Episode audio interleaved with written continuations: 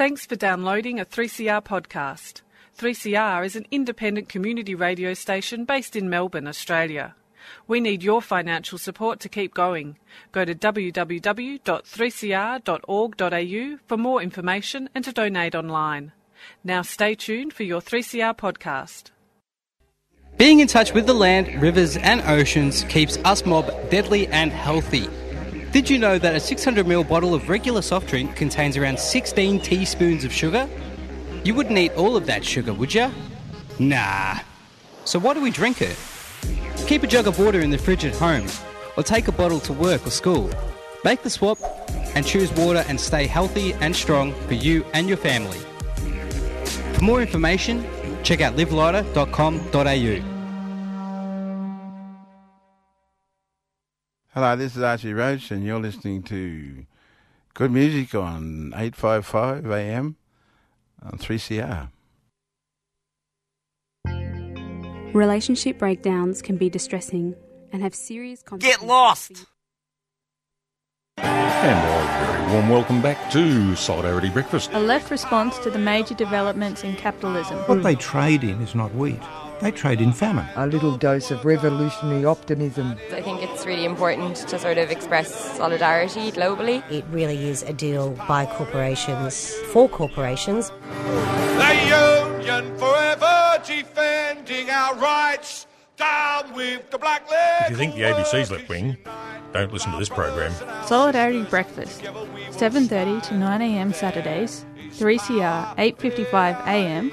streaming and 3CR digital, podcast or audio on demand. And of course, the website solidaritybreakfast.org.au. Solidarity forever. Good morning, folks. This is Annie and. And me, Kim.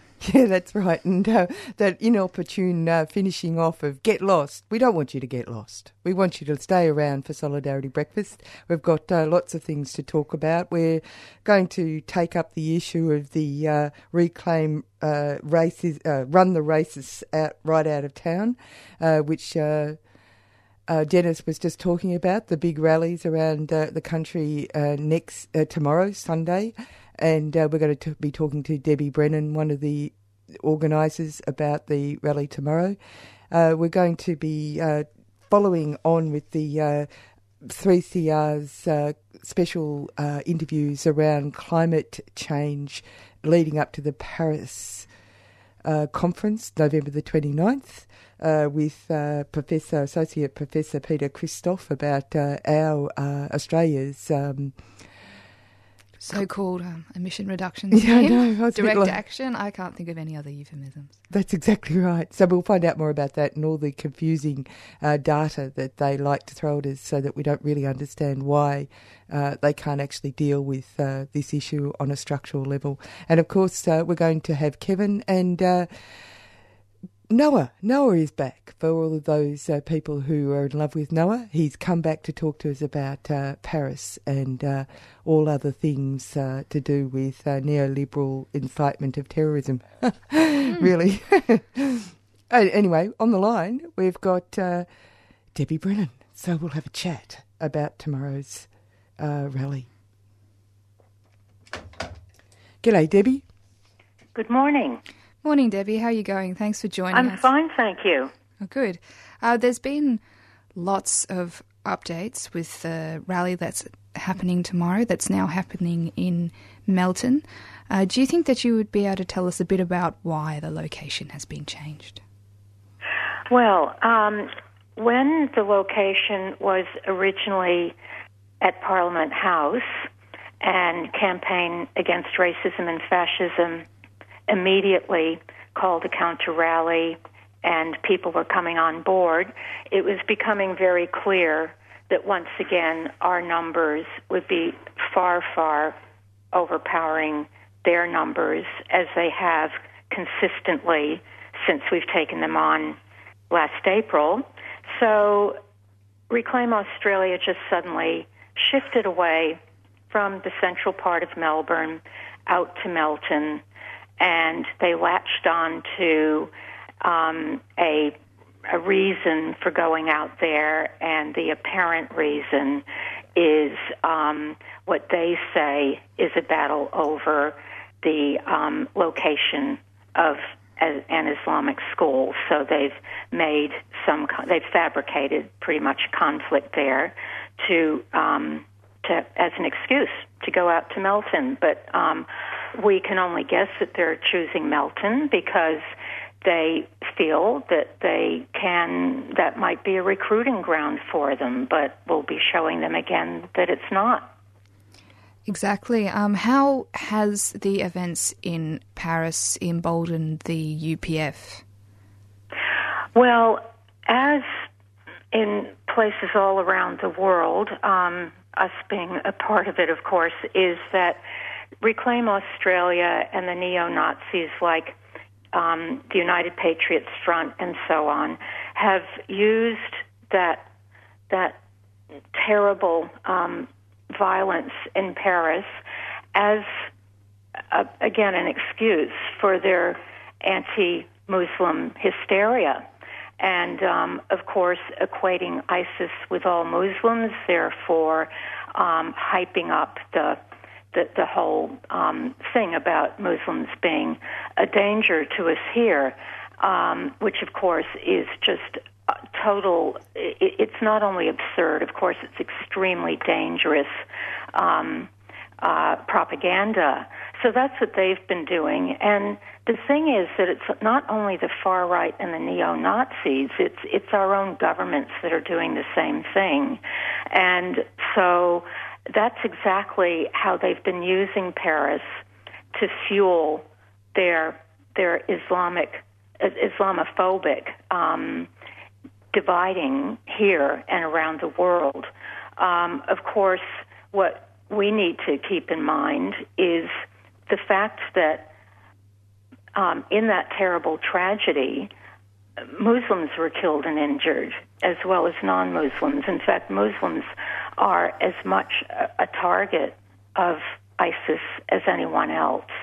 And so we're, we're countering, of course, that propaganda because that's um, that's completely dangerous disinformation as a way to whip up that division. Let's unpack that uh, and bring it back to the Melton um, rally tomorrow. Uh, by our government focusing on, uh, and our media focusing on the uh, ripple effect of an effect like uh, uh an event like Paris, the bombing in Paris. it, all the media was trying to come up with angles that related Australian security uh, to that event over the last few days just as you're saying. But this means, just like the UPA and other people who are uh, connected to the Reclaim Australia group, this means that they divert their eyes from reality in the room, which is the uh, lack of jobs is because of government policy, the uh, casualisation of employment, insecurity of uh, home uh, people, home uh, their lives, the lack of futures for their children, that sort of thing, feeds into this kind of uh, disaffected group that call, are calling for Reclaim Australia around a flag, racism, when in actual fact there are actually core issues within our society. Would you say that's true? Oh, absolutely. And and that's exactly what this Hello? Oh, we seem to have lost uh, the line. We'll uh, come back in two shakes of a lamb's tail. And we're back again. G'day, Debbie. How are you? I'm fine, thank you. Yeah, I don't know what it is, what that was, but that was a clean break. But getting back to our questions, we're talking to Debbie Brennan. We're talking about the uh, anti-fascist rally that's going to be held in Melton tomorrow. It starts at uh, 10? 11 o'clock. 11 o'clock, okay. And where is it at? Um, it's at the Melton uh, Town Hall. I believe that's right, isn't it, Debbie? It's actually the Melton um, City Council. City Council. And it's, um, that's 232 High Street in Melton. Good. Oh, so uh, we've already discussed the fact that uh, the uh, march has been moved from uh, the city centre out to Melton, and I'm broaching the issue of it, uh, the uh, Reclaim Australia people believing that they will have a, um, a fresh recruitment ground in a place like Melton because there may be people who have uh, a greater sense of uh, instability, economic instability, uh, and, and uh, that uh, this is feeding into a sense that uh, we can join a group around a racist concern, but actually it's about our sense of instability. I think as well, it's interesting in Melton because there has been a very small group of, you'd say, Indigenous racists who are against the building of um, the Islamic school. Uh, but this is by no means a popular or mainstream view at all in Melton. So I wouldn't be surprised if some of the locals actually end up joining our side, but that'll be something interesting to report on tomorrow. Um, what are your thoughts on it, Debbie? Yes, I think that's a good point because um, th- this is pointing to one of the very the big reasons why we always have to counter the um, the likes of Reclaim Australia or the United Patriots Front whenever they they rally because we cannot allow them a platform for their very dangerous ideas because those platforms they're using those platforms of course to recruit. And so our being there is denying that platform, but also our being there is to be among the very people, the very community that they are trying to recruit from.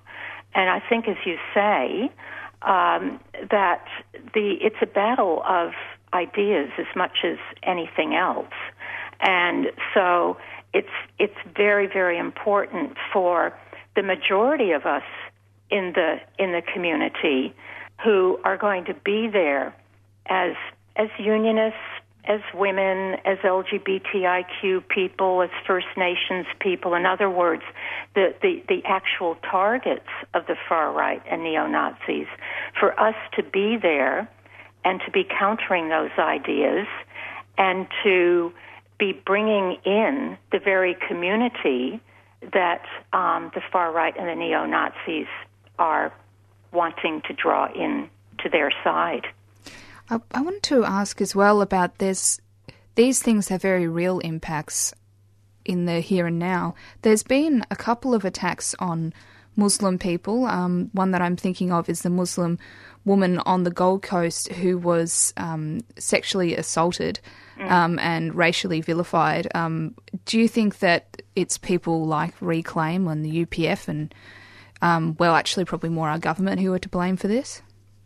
Oh, absolutely. Because what they're doing, of course, is that they're they're fueling this this phobia um, against Muslim people, and so they are setting up Muslims as being the ready targets for people um, who want who want to act out basically their their blaming. And so yes i think we have to definitely point the finger at the far right the neo nazis and our own governments that are fueling that that hatred. Recently, Tim, on that same theme, recently Tim Wilson, who I consider to be the ERTSAT uh, Human Rights Commissioner in Australia, said that uh, he support, uh, he uh, didn't necessarily agree with anything Reclaim Australia said, but he uh, thought that they had a right, a freedom of speech right to express themselves. What uh, counter that argument for me, Debbie? Yes, we we hear that a lot, don't we? And of course, we're um, we all believe very very strongly in free speech, but violence is not free speech. They are practicing, the far right and the neo Nazis are practicing violence. And they, their speech is very dangerous, divisive, but I really underline the word dangerous, violent speech. And so we need to express our freedom of speech to counter that. So again, this goes back to the importance and the need for us to be there every time to not only counter their hate speech, but to drown it out. I think that's a really important point because when people talk about freedom of speech in the abstract, you actually have to talk about whose freedom of speech. Are you talking about the freedom of speech of the working class or of the state? And a lot of what the fascists are calling for is these so called agents of diversity to be silenced. And the only people who can do that is the state. So basically, what they're calling for is repression of working class freedom of speech. And you have to look at how these things play out in material terms, not just in the abstract, I think. Well, that, that, that's absolutely right. And what's part of what you just said is that what is fascism all about? And this is what we're really facing. Um, what is it about? It is the the the ultimate um, smashing by the forces of the state who are using this thuggery, because we're really looking at the, the stormtroopers, so to speak. Um, we're, they're the ones we're facing off right now, but they're actually the, um, if they can be, they will be the paramilitary of a state that needs to crush right now because of the global economic crisis, needs to crush working class resistance. So what the ultimate effect is, unless we stop it before this grows, what the ultimate effect would be, as we saw last century, is that um, they're out to actually smash not only the working class organizations, but especially the union movement, because that's where the working class is able to organize in a very strategic place which is production, and in our communities. The other recent news that I wanted to pick up on, and it relates to what you were saying about their violence and thuggery, um, is that there was a man who has been, well, it seems that he's an admin on Reclaim, um, who the police have actually raided. Um, and they found uh, numerous weapons and so on. And it occurs to me that if he had been a Muslim man, mm. he would be, have been treated completely differently to the way he was treated. Oh, very much so. Very much.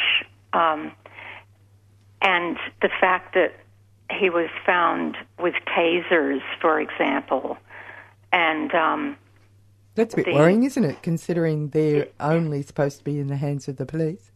A- absolutely, and and the ingredients for you know explosives and so on um, is, is, I think, telling us something. But as you said, Kim, of course, there's also that double standard, and I think um, also part of that point that you're making is that we can rest assured that tomorrow the police are going to be out there in full force, and it's possible that they could be doing what they did in July, which is to protect Reclaim Australia against us, the community. And we can only hope that the police aren't going to again be there using their full force against us, like pepper spraying us and charging us on their horses.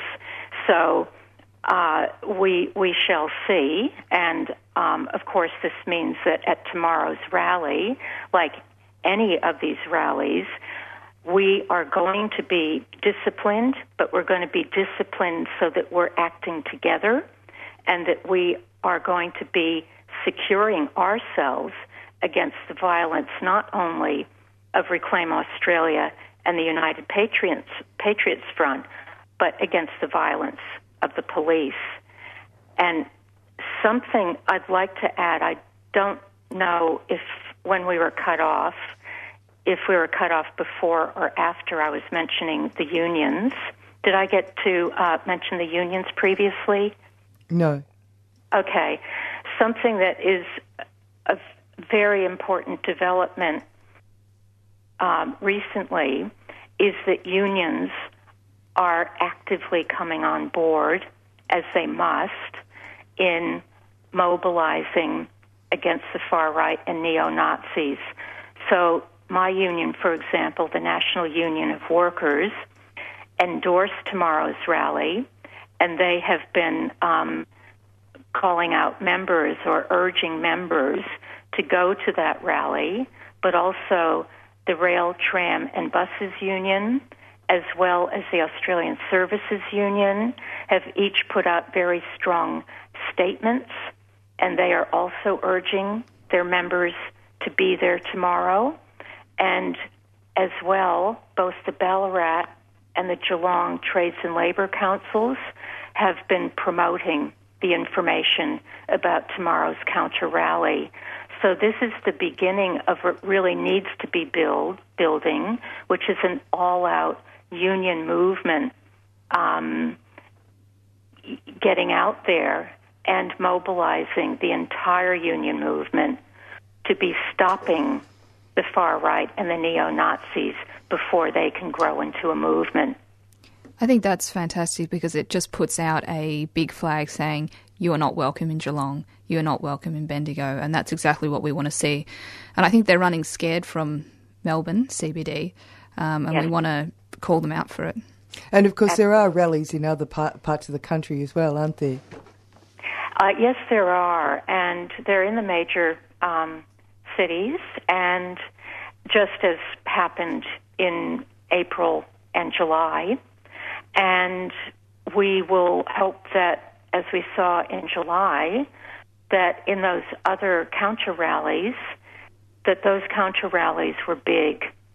And I think they will be again because, and this is something that Melbourne um, can be quite proud of, um, that we've shown the rest of the country what you can do when you really, really mobilize um, very seriously and consistently, you can actually run them out of town. So let's hope that that's going to be happening all across the country tomorrow.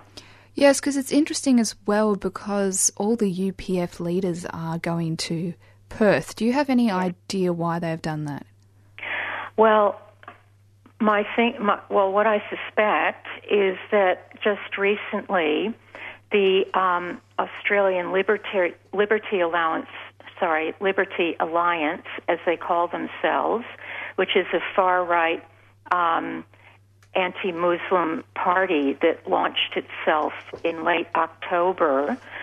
Um, the fact that they are out there would be a reason, I think, that the UPF is going out to that Perth rally, and that it's it seems that they seem they think that Perth is a potential recruiting ground. I mean, that area has a pretty nasty history of fascist little grouplets organizing, and so I suspect that that's what they're trying to do out there. I suppose as well the leadership don't want to have to be able to claim the Melton rally if it's a failure. Possibly.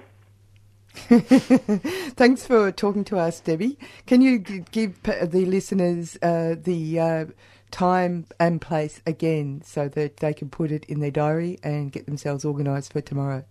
Yes, yes. So, tomorrow, the 22nd of November, from 11 o'clock, um, outside Melton City Council, which is 232 High Street. Um, that's where we are going to be counter rallying against Reclaim Australia, run them out of Melton, which means running them out of Melbourne yet again.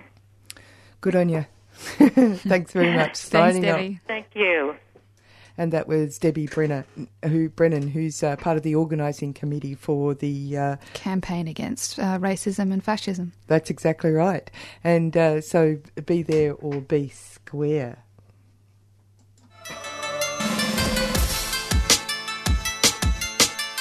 Reclaim Australia and the United Patriots Front are at it again, and they're still using Islamophobia to divide us. Next, they'll blame Unionists, First Nations people, women, LGBTIQA people, people of colour, the list goes on. They've organised another rally to promote their hate speech, and we're going to stop them. Rally on Sunday, November 22nd, to remind these thugs that they'll always lose in Melbourne. 11 a.m. outside Melton City Council, 232 High Street, Melton. For more information and to get details on the rally, text subscribe to 0422 726 843. The campaign against racism and fascism is a 3CR supporter. Workers united, never be defeated. Workers united, will overcome. And you're back with Annie and Kim on Solidarity Breakfast. Uh, we're going to move on to the section of the program which uh, is being devoted as part of uh, the special lead up to uh, the climate change conference in uh, Paris, 29th of November. And I don't know if you've heard, but since the bombing, there has been uh, a, um, a a state decree that there will be no allowance for any demonstrations in the streets. Only the conference will happen, apparently, according to the state. So we'll Showing that they can make hay out of any kind of horrific event. Yeah, well, there you go, because it's all, you know, because we're all so scared.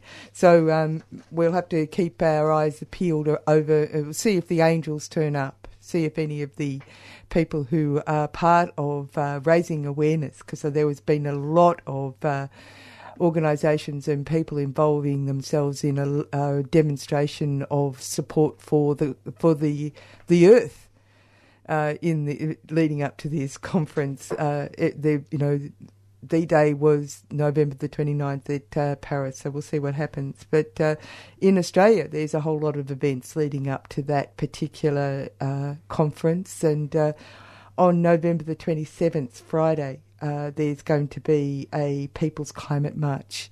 Uh, it's going to start at uh, 5.30, but before that is a uh, Stop the Forced Closure of Aboriginal Communities 3.30pm. Living, people living on the land of the Kulin Nations will stand in solidarity west with WA and the rally in support on this day, whilst also speaking out on genocide and related issues. So the uh, First Nations people are, are supposed to lead the People's Climate March, so they're having their rally to begin the process, I presume, at 3.30 on November the 27th on Friday at the, on the steps of State Library, corner of La Trobe and Swanston Street in Melbourne.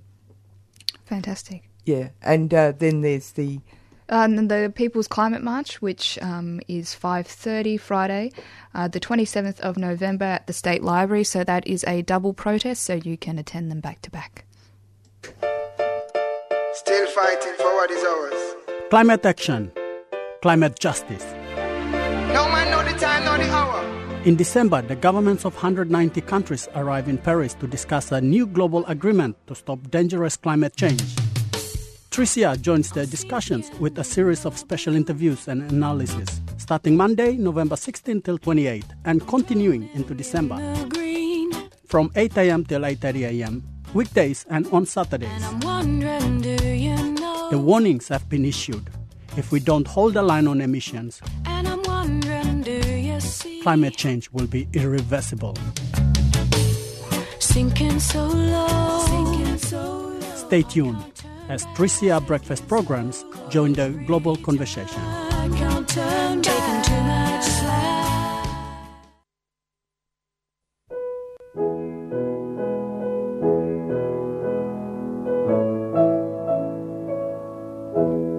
Come down to the Lomond Hotel in Brunswick East on Saturday, the 28th of November at 9pm for the Joe Hill Centenary Tribute Concert. Old Time Union Band, Bob Mancor, local Melbourne musicians, plus special surprise guests will perform songs of workers' struggle and pay tribute to a man who inspired Woody Guthrie, Paul Robeson, Joan Baez, Pete Seeger, Bruce Springsteen, and countless others. For more information, visit www.3cr.org.au. In Salt Lake City, just as I am standing by my bed. And as promised, we're uh, going to talk to Associate Professor Peter Christoff from the School of Geography, Un- University of Melbourne. We're going to be talking about the government's clean energy regulators' announcement on the results of the second reverse auction into uh, emission cuts for Australia. Uh, good morning. Morning there. Yeah, hello, how are you? I'm extremely well. Lovely to hear Paul Robeson at this hour of the morning. yeah, that's exactly right. What a beautiful voice. And good morning from me, Kim, as well. Good morning. Now, um, you've uh, just put out a, um, an article that's been looking at the uh, emissions uh, regulators' announcement about Australia's uh, reverse auction and its spending that in relation to uh, how we're going to cut our emissions, because this is the key method that's being put forward to get our emissions rate down by 5% uh, by 2020. Can you explain to people what this reverse auction arrangement is?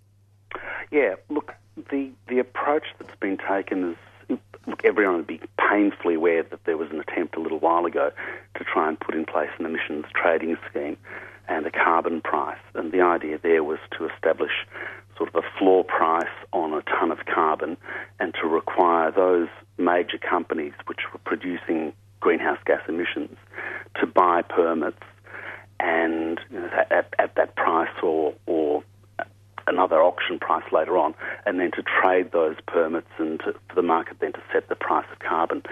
This is sort of a, an inverse way of doing that, where instead of having a price on carbon that everyone has to use when they're buying permits for emissions, what companies do is bid to try and get a contract from the government uh, and the government then pays them to reduce their emissions. And the companies that win the contract or win a contract uh, do so because their price for cutting emissions is lower than that of their competitors. So in this sort of bidding process, it, instead of you you winning because you come up with the highest number or the greatest amount of money thrown into the into the pot, you sort of win because you've got theoretically the most efficient way of reducing emissions, and therefore the government the government can use its money to buy more emissions reductions from whatever whatever proposal you're putting forward. So someone who's bidding say fifteen dollars per tonne uh, goes up against someone who's bidding thirteen dollars per tonne. The government will then pay the second bidder because it is you know it's a cheaper way of reducing emissions uh, in terms of bang for buck. So it's a reverse auction in that sense. Isn't it? It, it sounds to me. It sounds like a crazy uh, capitalist method of trying to deal with something which is quite a, on a completely different scale. Um, yes, and no, and yes and no. Look, it makes sense. The if you're going to use money, if you're going to use public money to reduce emissions, obviously the best thing to do is to try and get as many tons of carbon or greenhouse gas emissions reduction uh, for the amount of money that you've got. So in that sense, it, it's perfectly okay. It's using a market-based mechanism, and you know, markets can operate in they can operate in, in capitalist environments, they can operate in market socialist environments. It's a mechanism. Um, the craziness comes in when you don't have regulations that require the most um, voracious users of fossil fuels to participate. And if you don't have requirements there um, certain amounts of carbon to be reduced, absolutely reduced using this method by a particular point in time. Uh, the biggest problem with this, this negative auction, this, this reverse auction process at the moment in Australia, well, there are two big problems. The first is the amount of money that has been allocated to it, which is about uh, $2.55 billion over four years, is uh, completely insufficient for us to reach the sort of targets that we're trying to, to get. And the 5% target that you mentioned, 5% of emissions reductions below 2000 levels, is uh, an extraordinarily weak uh, and, and wackily inadequate target for um, Australia's global responsibility for emissions reduction. So the first problem is that there's too little money allocated to the process. Um, and secondly, uh, there is no participation required from the biggest emitters. In other words, those who are using fossil fuels to produce gen- for, to generate electricity, which is the biggest source of emissions in Australia. I was just uh, reading your article. Uh, you're saying that most of the uh, refunds have have involved uh, forest protection, and as you say, is this not companies that are doing the most admitting? Why is it in particular rural um, companies that are being funded? Do you think? uh, because it's the cheapest source of emissions reduction in Australia. Basically, what's happened and, and uh, is, is that some 255 contracts have been let, and they've almost almost entirely gone, not entirely, but almost entirely gone to companies that are involved in some form of, let's call it either biosequestration um, or uh, uh, forest uh, forest reduction avoidance, so land clearing avoidance.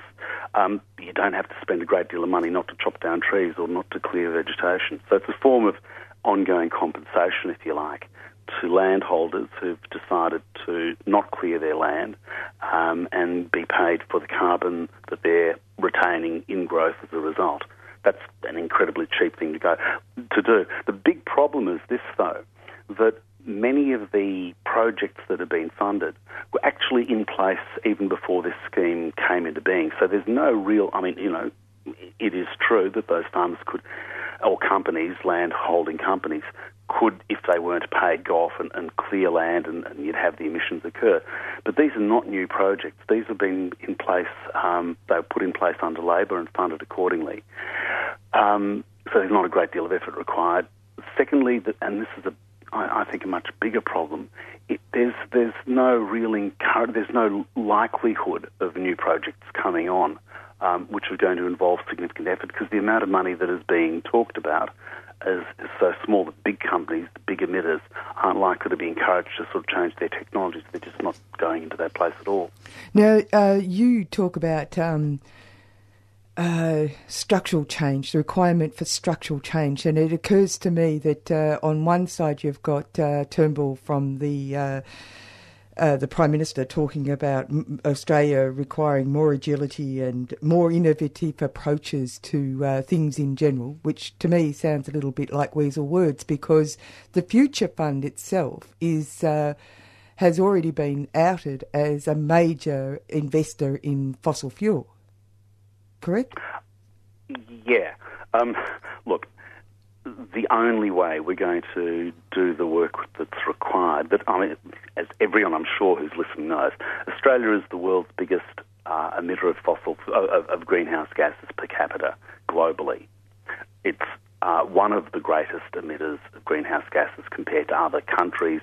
The figures keep on changing. We're probably about 16th or 17th amongst the 195 nations if we were to do what is required of us as a country, uh, and if we were to take on our, our fair and appropriate share of emissions reductions to keep global warming down not below 2 degrees, which is, I think, highly unsafe, but as close to 1.5, which is the best we can manage at the moment, um, we would be reducing our emissions at, in the stationary energy sector, for example, by 100% within 10 years or less if we could.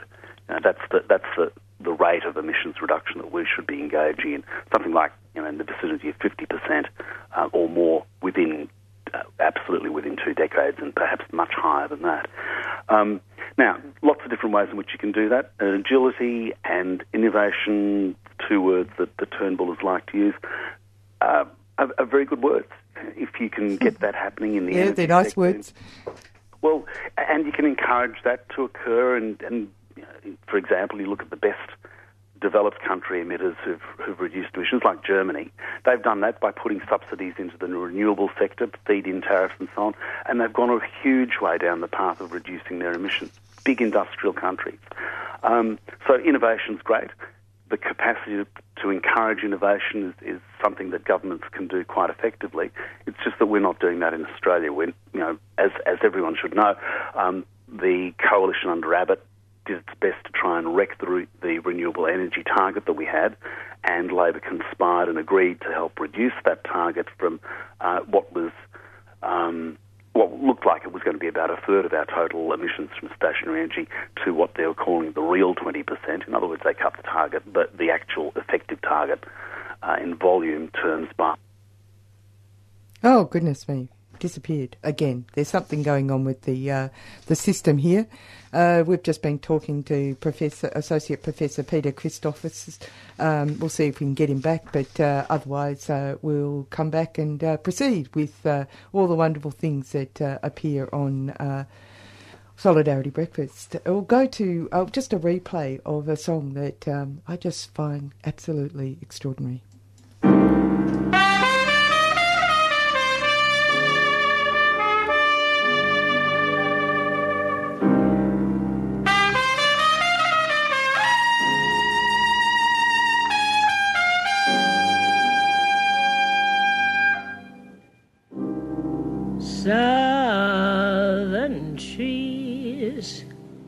Bear strange fruit,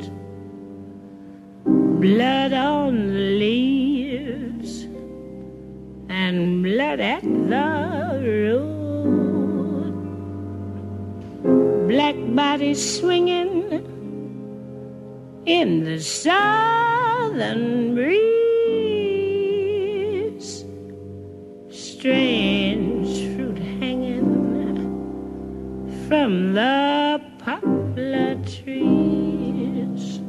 We're just going to go back to our discussion with uh, Associate Professor Peter Christoff uh, about uh, emissions trading or emission schemes to try and reduce Australia's greenhouse uh, effects. So you're saying that uh, uh, what can we do? What can we do? We're in a pilot situation.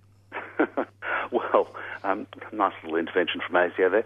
Uh, the, look, the, the current scheme that we've got is not going to go anywhere near reducing our emissions to the target that we're aiming for. We'll probably hit the 5% target, um, but that's because of, of other things that have happened in the economy. So there are a range of other measures that we absolutely need. One is I think we do need a price on carbon. We need a price on carbon that's about 30 to $40 almost immediately.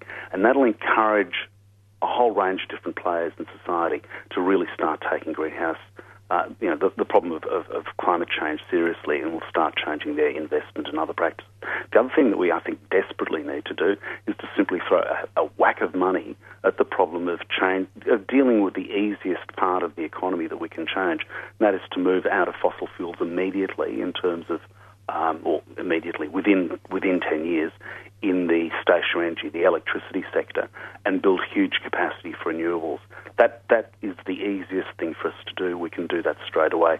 Um, Beyond Zero Emissions put forward a really powerful and effective program of action. It costs about $30 billion a year for 10 years. It sounds like a lot of money, but compared to climate change's costs, it's derisory that's the sort of stuff that we need to be doing, and, and, government plays a very powerful role there in just investing and requiring through regulation the change of industry and also um, private consumer practice in that area. So I think, you know, in, in some senses it's not rocket science. We've got the technologies, some are more efficient than others, but it's not a case of us trying to work out whether you know the market is going to determine efficiency over 50 years. We just simply have to make the change, and I think that involves government spending a lot of money making some fairly tough regulatory decisions, and also, and this is the third component which Labor got horribly wrong, which the coalition's uninterested in, making sure that there is a, a creative and constructive discussion in the community about what climate change is going to mean for us. If people really understood that the consequences of our policies are four, three or four or five degrees warming and what that's going to mean, and you know, we've just had the hottest October ever on record in Victoria, six degrees Celsius above the previous record, which is an astonishing outcome. If people recognise what the implications of that are, they're going to be absolutely locked into and, and and desperate for these changes to occur. So I think government's got a great responsibility to place to play in this in this space, and, and in that sense, I think mm, it's certainly the case that the coalition's not going there. Um, Abbott is extraordinary. Uh, Abbott. Turn, Turnbull is Abbott. I, I think, uh, yeah, I was going to say, there's a new poster out where they've got uh, two, the two sides of the face. One is Abbott and one is uh, Turnbull, and it's disturbing because you can't actually tell the difference. well, look, at the moment, Turnbull has, has said and done nothing that changes any of Australia's settings in climate change. I think he'll put some more money into um, the climate fund when he goes to Paris in, in a week or so. But in terms of domestic behaviour, we are still very much locked into the Abbott era, and unless there's a significant change, I think he would have held accountable for that at the next election. So uh, th- there is an astonishing range of things that can be done to improve Australia's very poor performance, and you'd have to hope that all of them are going to occur sometime soon. Thank you very much for talking to us this morning. Now you can get back to your coffee and croissant. Excellent. Great. Thank you. Thank you. Thanks for that. Bye. See ya. And yeah, that was uh, Associate Professor Peter Christoff. And it's nice to know that we can actually do something. But uh, the thing is that we're all scared.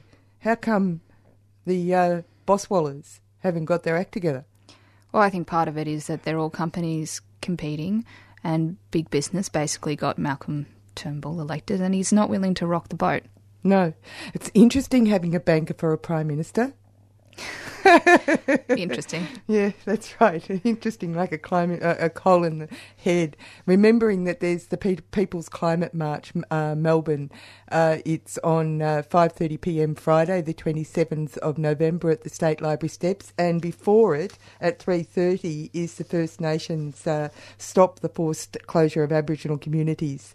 Now, uh, this is all d- deeply linked. It might seem like two separate things, but they're not. They're deeply linked. This uh, removal of uh, First Nations peoples from their uh, land is part of a whole ideological push that doesn't understand the need to care for country. As well, you know, a lot of it's about literally putting uranium mines on Aboriginal land that has contributed to Not just mines, we can have a waste dump. Oh, fabulous. Yeah, a nuclear waste dump. Or as Joe Toscano says, uh, who's a broadcaster at 3CR, oh, it's going to be in your backyard. That's the thing that usually stops people. Oh, yes, it's a good discussion to have. We'll have a, a nuclear waste dump. Oh, well, it's in your backyard, and let's see what they think then. yeah, anyway. Hmm.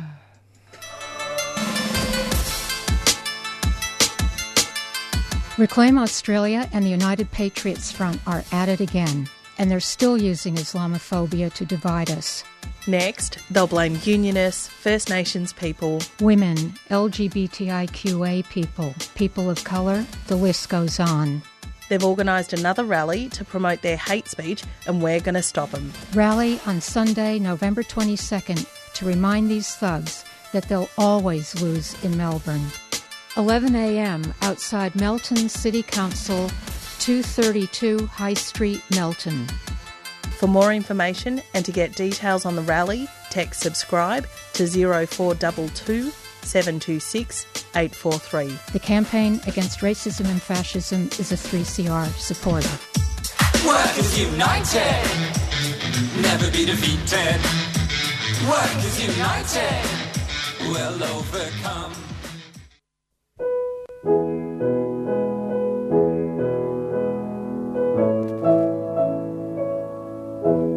Come down to the Lomond Hotel in Brunswick East on Saturday, the 28th of November at 9pm for the Joe Hill Centenary Tribute Concert. Old Time Union Band, Bob Mancor, local Melbourne musicians, plus special surprise guests will perform songs of workers' struggle and pay tribute to a man who inspired Woody Guthrie, Paul Robeson, Joan Baez, Pete Seeger, Bruce Springsteen, and countless others. For more information, visit www.3cr.org.au.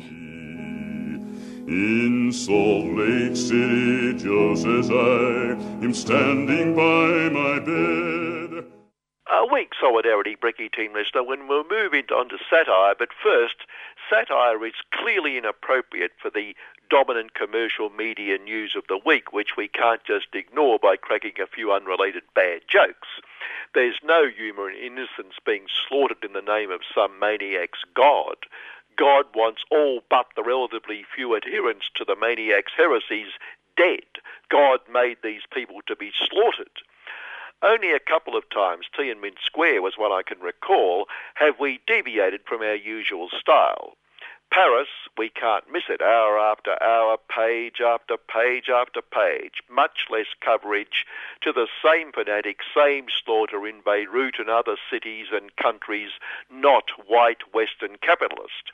The terror, death, and homelessness inflicted on innocent Brazilians by BHP and what coverage there has been has centered on the economic damage to shareholders the terrorism, war crimes of deliberately bombing a Médecins Sans Frontières hospital, the continuing horrors, terror in Iraq, Afghanistan, Libya, Syria, the legacy of our white Christian crusades, invasions, slaughters, the coalition of the killing, Bush, Blair, Howard, and their successor war criminals. The fanatical Islamic maniacs terrorizing the world, a result of those war crimes.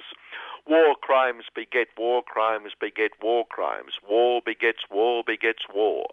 The fanatics described the Paris innocents as crusaders. One religion advanced into about the 15th century, the other into about the 11th. From Richard the Lionheart and Saladin to George Bush, Barack Obama, Tony Blair, our own warmongers and the terrorist fanatics, IS, the Taliban, Al Qaeda et al., all slaughtering in the name of the same God.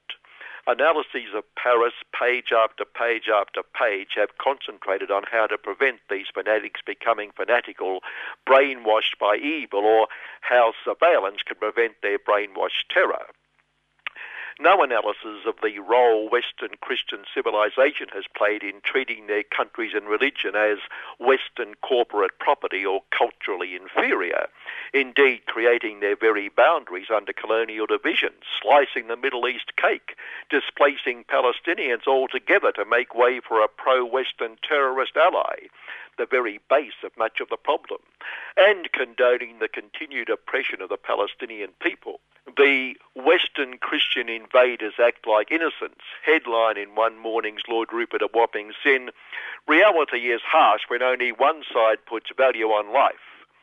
Wonder what the Palestinians, the Iraqis, the Afghans, the Syrians, the wedding parties, and hospital patients being bombed would think of that. The Paris murderers are butchers, maniacs, but they won't be stopped by more of the same. Invade, create terrorist fanatics, and then invade again because they are terrorist fanatics who see our bombs and trained killers as the real terrorists. A side that puts value on life has a strange way of showing it.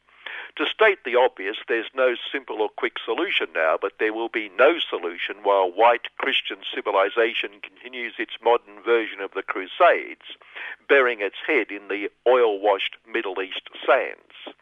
Assay, maintaining the Paris link. The week that was. Spare a thought yet again this week for the big blue Aussie, the national icon we all love and more particularly respect, BHP, which, as we said last week, we always thought stood for bloody huge profits, but now realise has transmogrified into bloody huge polluter.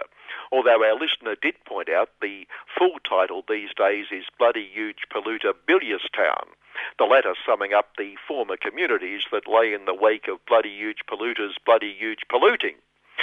Two awards here the Kicking Them When They're Down award of the week and the, well, that clears that up award of the week.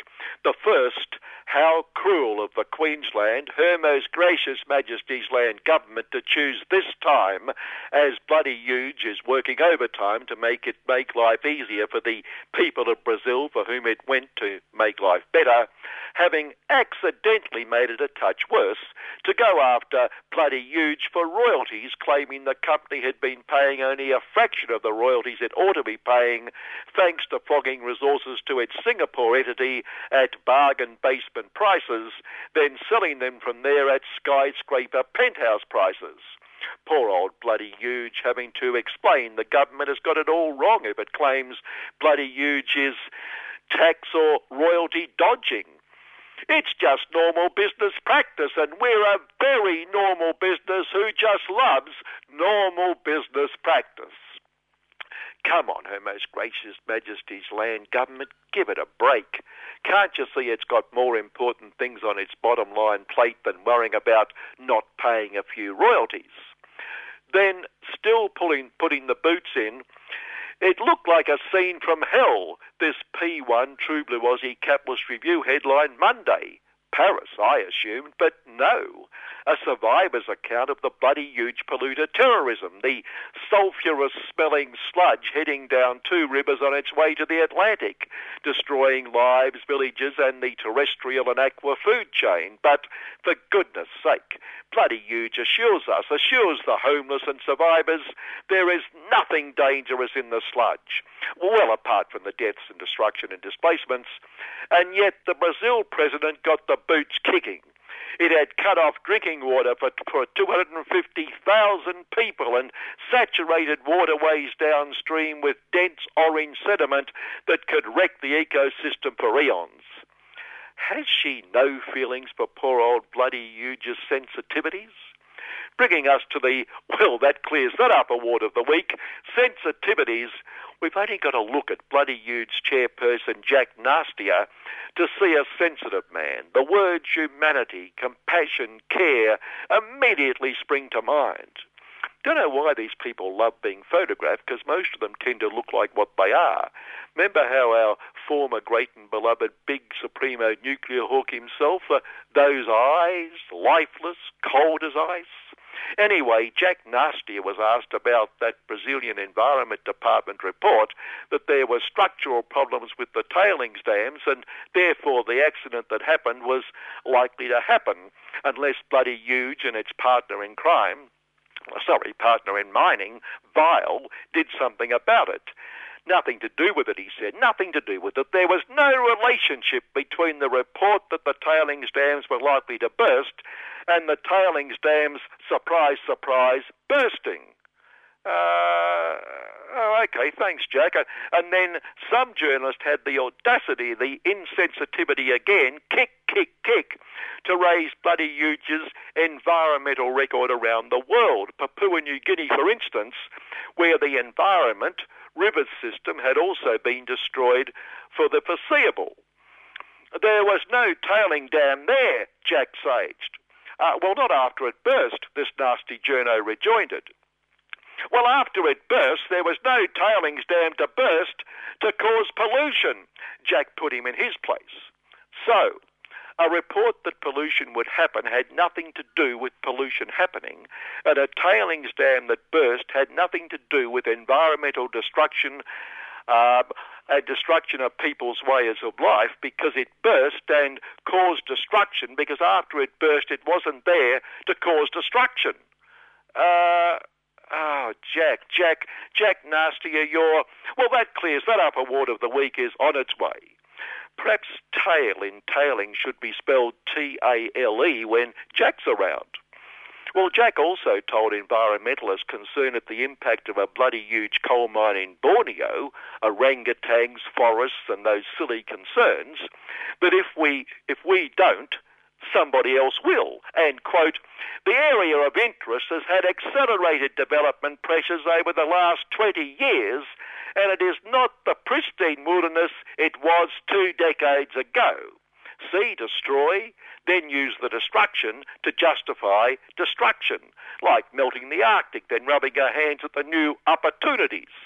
And Jack also said, we can make a very positive social contribution and help raise the standard of mining in the area. Whatever that means. How many millions does he get paid for that rubbish? Uh, oh, and while we're kicking them, they hold exclusive rights to tug services at Port Hedland, where workers won improved wages and conditions after a long industrial campaign. Obviously, too crippling.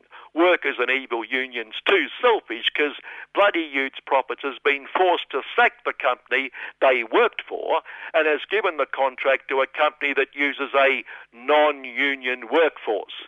The contract was awarded, quote, on safety, capability, and cost effectiveness criteria, it said.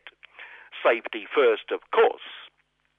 Also, new safety first regulations starting Monday. All government, local, state, and federal decisions must be forwarded for approval before they can be enacted upon to national headquarters in the White House. Wasn't it disgraceful that a government took a decision without consulting Washington?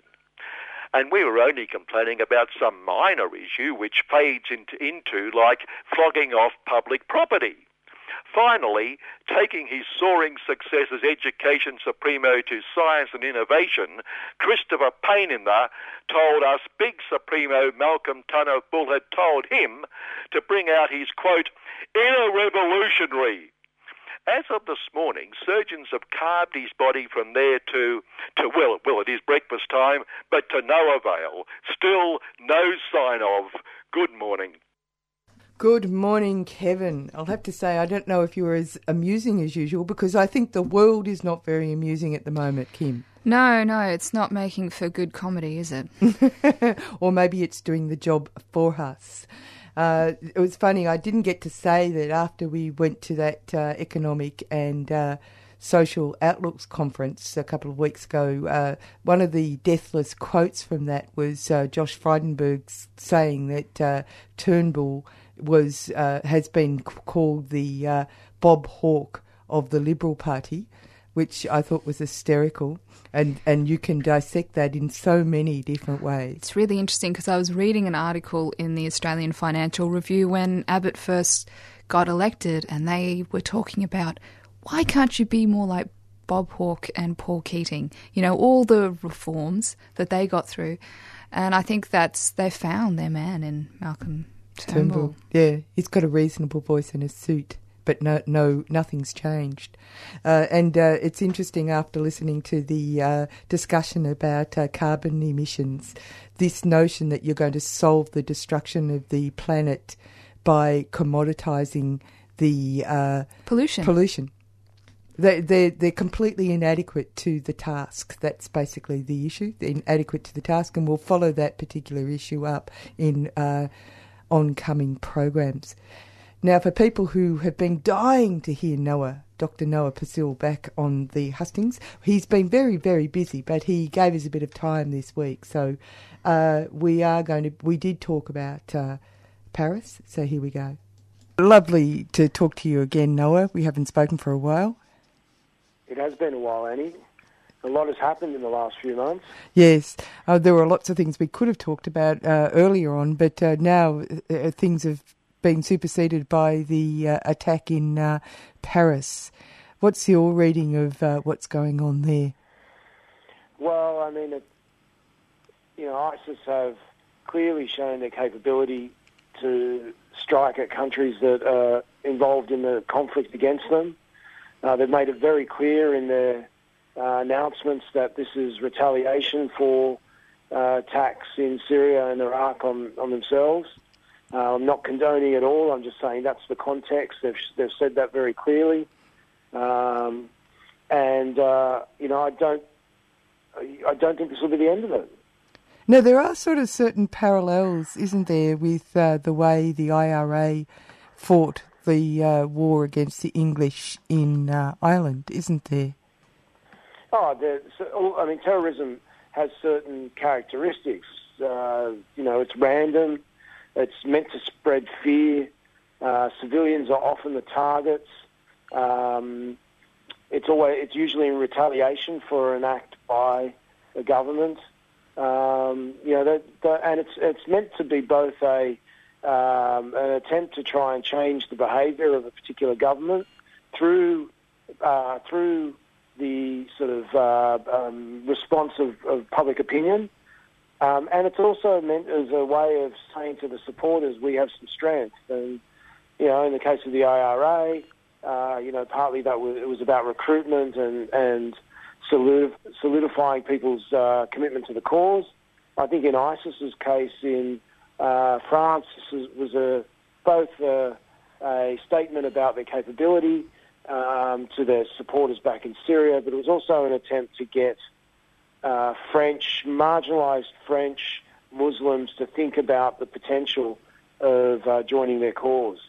Because we know from events not that long ago, 2005, um, and others, that there is a small but significant proportion of French uh, immigrants or, or um, immigrants to France, either first, second generation, uh, who uh, from Muslim countries who feel disenfranchised, marginalised, discriminated against, and there's a, a lot of disillusion and um, and uh, potential anger in those communities. And so I think ISIS has strategically chosen Paris because they might they think they might be able to tap into that. Yeah, I guess one of the things I was uh, when I said uh, that there were similarities with the IRA and the English was obviously yeah. the things that you were mentioning, but that idea that it is a war and they're bringing it home to the people who believe that they're safe waging yeah. war in other people's countries. Yeah, I mean, I think that is, a, and that's part of the part of what they were saying. Uh, part of the announcements they made, or the when they claimed responsibility, was that you know countries that attack Syria and Iraq aren't safe, and uh, that's been part of their message. Um, you know, I, am not condoning no. ISIS. I think they're a, they're a, um, a, a really a, a, deformity of contemporary global uh, the contemporary global system. Uh, they've come out of the politics of imperialism and of, uh, of authoritarianism in the Middle East. Um, they're not something inherent to Islamic culture by any means. They're a modern phenomena that we can sort of understand through the way that uh, sort of neoliberalism, imperialism, um, re- religious uh, politics, and all those things have converged in recent decades.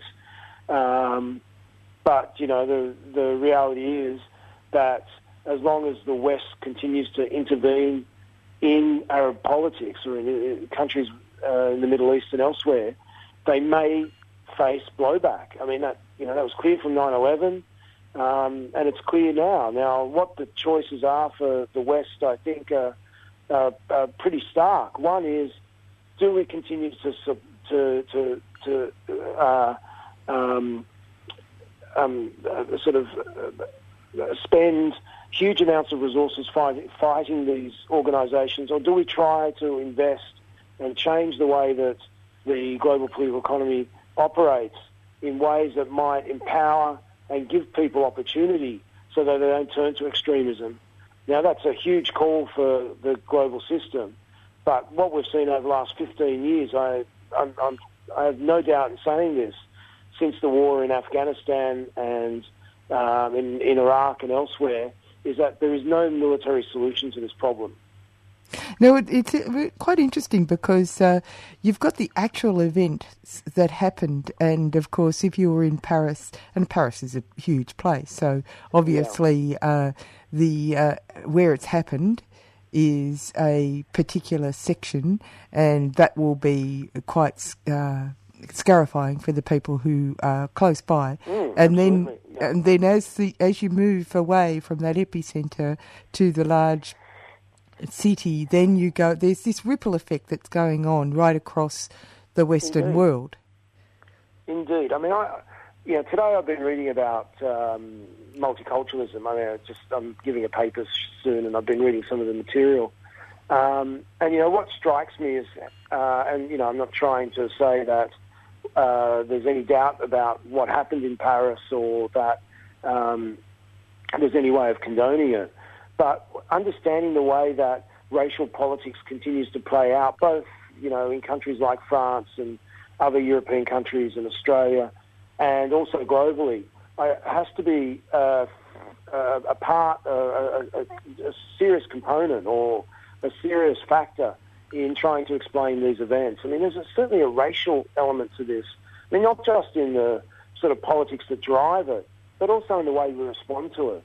I mean, you know, there's been a little bit of press in, not so much here in Australia, but certainly in some of the international, more thinking press um, and media about the fact that there was this huge disparity in the response uh, to the, uh, both political and media to the attacks in Paris compared to the attacks in Beirut. Uh, that ISIS were responsible for both. Certainly, the attacks in Paris were on a larger scale. 165 people, I think, now uh, have died as a result. In Beirut, it was uh, in the high 40s. It might it might rise a little bit more, but nonetheless, they're two attacks by the same organisation on civilians, and yet the response has been incredibly disproportionate. Where we've, you know, sort of wrung our hands in uh, in in despair and, and raised the French flag in solidarity for the French people, and almost completely ignored the plight of innocent Lebanese civilians who were slaughtered by the same organisation. And until I think we overcome this huge disparity in the way that we see the the value of life in different parts of the world, I don't think we're going to resolve any of these questions. There's a couple of uh, issues there. Uh, I'll have to say, although there hasn't been, there won't be thorough details, but uh, it uh, appears to me that uh, the large amount of people who were killed might have something to do with the storming of the theatre. Uh, in the same way as there was the storming in St. Petersburg with the Chechen mm. rebels, Yeah. but I'm jumping to a conclusion there. Uh, but uh, that is something that would have to be thought about. Uh, the other side of it is that um, the there's a sort of unsettling monotony to the the narrative that's been created, and Mm. I, I find that a bit of a, a horrible word to use. But I was just talking to a person who makes films, and I was saying to him, you know, someone could have written this as a script, and the notion that there was a passport, a Syrian passport beside a dead body, that beggars belief. Mm. What's your view? I, well, I, I mean, you know, the, the the likelihood that some someone involved in this has a Syrian background No, that's not- probably pretty high. Yeah, it probably is high. Yeah, It's yeah. just and that whether they're a refugee or not, I mean, you know, that's a that's a completely different question. Um, It's just that they're memes, aren't they? There's these memes that are being yeah, yeah, sent out. absolutely. Yeah, and what's happening is that people are looking for ways to uh, respond. I mean, you know, most most societies, most Western societies, have a sense of fear of the other, and the others have changed in time. I mean, here in Australia, we've had a whole range of others. We had the black peril, we had the yellow peril. We've now got the Islamic Islamic peril, and these are built up as particular sort of um, um, dangers to white society. And you know, in the US, they've had they've had the black peril, the red peril. peril. I mean, these are part of the historical tropes and the historical um, sort of uh, um, um, representations of the other as a villain, as a potential danger. And now we have a, a, we live in a time where there's a huge focus on this particular problem. And I mean, in Australia, the reality is that this is now a co- country that is largely representative of global of global society. I mean, we, you know, the the white dominance of this country as a long term project is definitely in danger, and people, white people in positions of power, see this as a threat to their continued control over the country, and so they'll use whatever means they have possible, whatever tactics, to try to produce a particular response that allows them to maintain control. And I think in this case, the use of, you know, the Islamic peril is part of that project or part of that. I mean, I don't think it's a project. It's a it's a, p- particular historical pattern. Well, it's it, it's right back. yeah, yeah, uh, uh, and I mean the thing about it is that uh, if you just look into any particular things in the way the country is operating, you can point to facts that are contrary to the reasons that are given. So the notion that there's danger that we need to up our ante in relation to uh, yeah. militarising the police, that sort of thing. When Yeah, and you've the borders. yeah, as in, you know, I mean, a- and that's the particular one. The one about the sovereign sovereign states. You know, uh, it's fascinating because you see this government has actually outsourced our military. Uh, uh, establishment in a sense, like uh, they're getting other countries to build our weaponry. They're getting other people to even build uh, to make their uniforms. I mean, the national economy barely exists anymore. I mean, it's a, it, is, it really, for the elite, there's really very little concern about the national economy.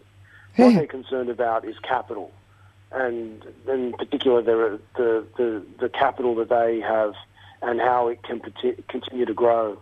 I mean, you know, whether Australia produces belts anymore or shooters really is no, of no interest to Australia's leadership. What's important is is their capital growth. Can their capital continue to grow? If that means offshoring uh, those um, sect, you know, so those um, industrial sectors or the those sectors of the economy, then that's not a, that's not a question. That's not a problem for them whatsoever. We've seen that with the car industry in the last But few years. but but it's so contrary to the messages that are putting out. You know, they're saying we we need to protect our borders, but actually, Yes, but- it's impossible under this situation. Well, I mean, you know, this, these are the contradictions of globalization. On the one hand, you know, there's a sen- th- th- there's this new aggressive nationalism um, and this new project of national identity. You know, Howard was the master of that. Uh, he tapped into Australia's fears around globalization, um, and he tapped into them around identity. But at the same time, he continued to free and liberalise Australia's economy and ne- neoliberalise Australia's economy so that capital was free to move. I mean, the global economy, capital and goods can move across borders without any constraints whatsoever. In most cases, um, can move across borders without any restraints. The third factor for any eh, any business that is labour is the most highly restricted in any time in history, and that's just you know this is one of the deep contradictions of of globalisation, which you know most people are unaware of or, or have been uh, completely uh, made ignorant of. And so it's that contradiction that governments have to play out through national security and national borders because they've let the economic space open up dramatically, not just open up, but be free to global capital. Um, Mm, you know, if people really thought about what was more important, they would probably start to want to see some constraints around what capital can do. And we've seen the attempt by Labor Party and some and the Greens and a few other groups here. Labor's been a little bit soft on this issue, a bit scared to really go into the the, the matter of uh, tax of uh, of uh, multi multi corporate tax uh, because they are also party of neoliberalism as well. But it's also, I mean, remember, Noah, what has just recently come out about how the uh, Whitlam coup, the coup in 75, I mean, it was it was an orchestrated coup from outside. Yeah, I mean, you know, Whitlam was a threat because, like Pinochet, uh, sorry, like Allende in Chile was overthrown by Pinochet, like um, um, I'm trying to think of his name, the Iranian leader that was overthrown in '53, um, and, and many others who tried to protect the national uh, economy and create some sort of national um, infrastructure uh, that could protect people. He was a threat to the global system. He was a threat to global capital. And, you know, he, he was overthrown at a time when the neoliberal project was just emerging, just before, but it was really, he was like Allende in many ways, I think, victims of this attempt to really solidify and consolidate the protection and the, of the national economy.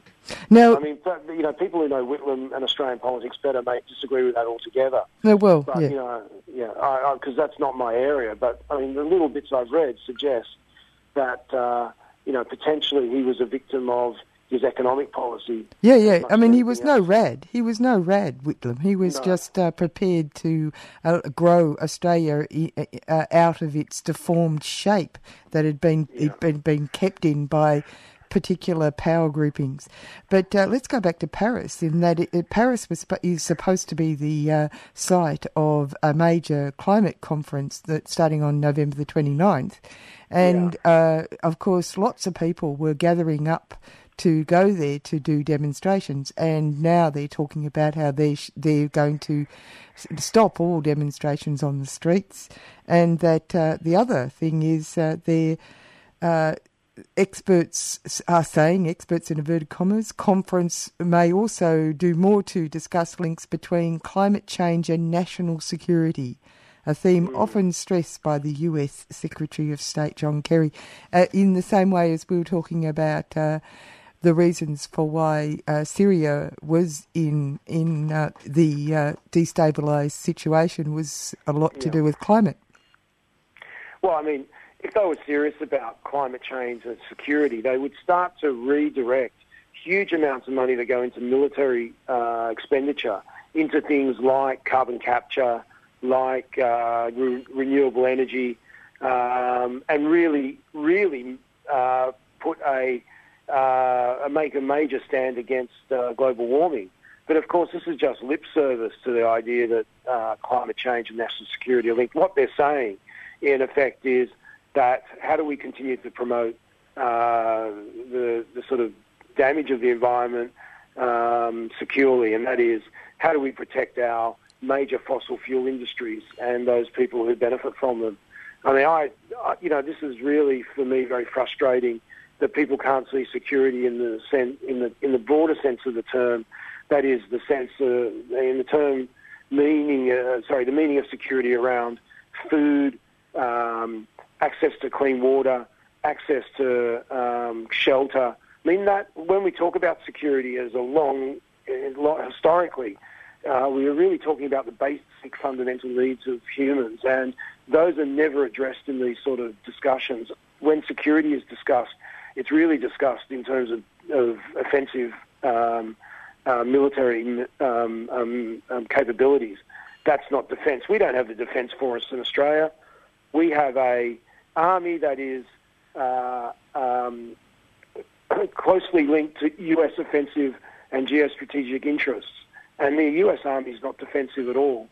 It wasn't able to defend Australia, uh, the U.S. against the one attack that it's the one attack on national soil that it's ever faced, and that was the 9/11 attacks. What the U.S. military does is it invades and um, and occupies other countries around the world, and that's what it's traditionally done right back to its inception uh, before the um, uh, westward expansion, and that security is mo uh, as much about people's basic needs, if not more, than it is about um, offensive uh, strategic capabilities and military um, um, and military capabilities. It's really interesting because uh, the uh, just looking at the uh, footage of the the delegates at these conferences shows you how skewed the uh, notion is about uh, decision making and decision makers. They're almost all males of a particular age. Of uh, they're just it's it in suits, and yeah, it's it, quite quite monolithic group, isn't it? Yeah, it's, and um, I know it seems absurd to just point out the obvious, but it's actually getting oppressive. yes, and it has been for a long time. I mean, gender scholars and race scholars talk a great deal about the, um, you know, the sort of lack of representation um, in in in um, political and, and and economic circles. I mean, we know, you know, there's been a lot of discussion yeah, about Australia's glass ceiling, um, which you know I don't think we should ignore at all.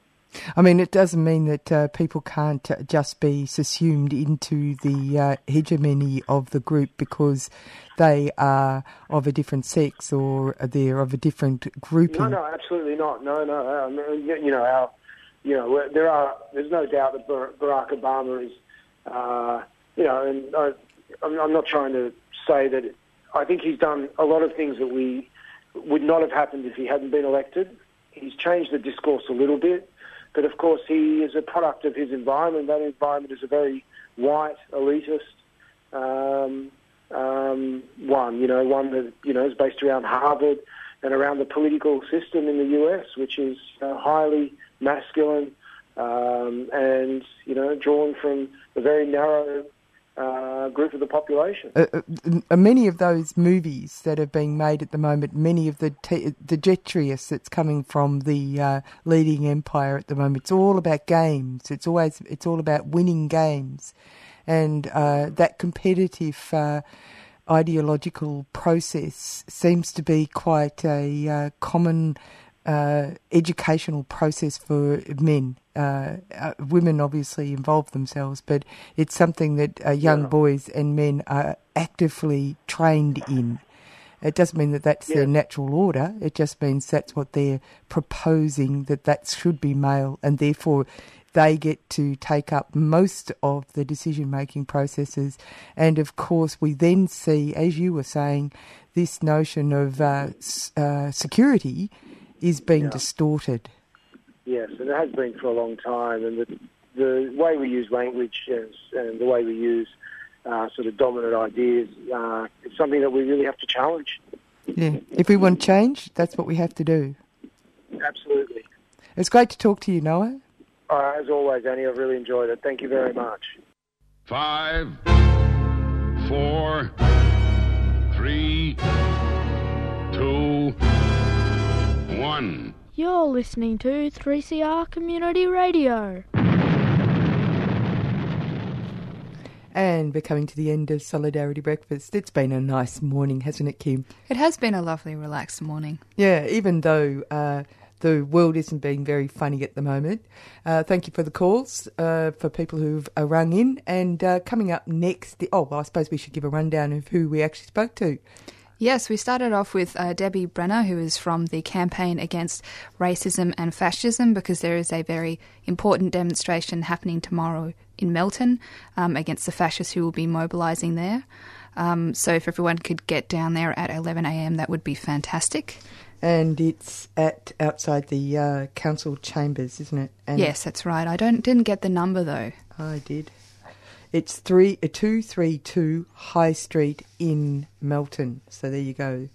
And uh, after that, we had a chat with uh, Associate Professor Peter Christoff about he's the uh, Associate Professor of School of Geography, Uni- uh, University of Melbourne, and we were talking about the uh, highly inadequate scheme that's being used by the federal government to mitigate our uh, to 2020 target of 5% below 2000 levels of uh, carbon emissions. Direct inaction. Direct inaction. And coming up, oh, and then of course we talked to, we had Kevin and uh, we talked to Noah about uh, what's going on in the world. But coming up next, and we better get out of here, is uh, Asia Pacific Currents. We'll go out with Corporate Cannibal by Grace Jones.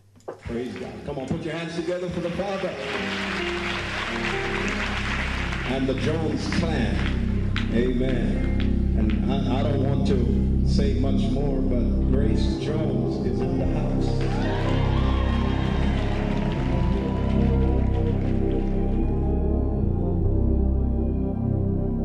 Pleased to meet you. Pleased to have you on my plane. Thanks for downloading a 3CR podcast. 3CR is an independent community radio station based in Melbourne, Australia. We need your financial support to keep going. Go to www.3cr.org.au for more information and to donate online. Now stay tuned for your 3CR podcast.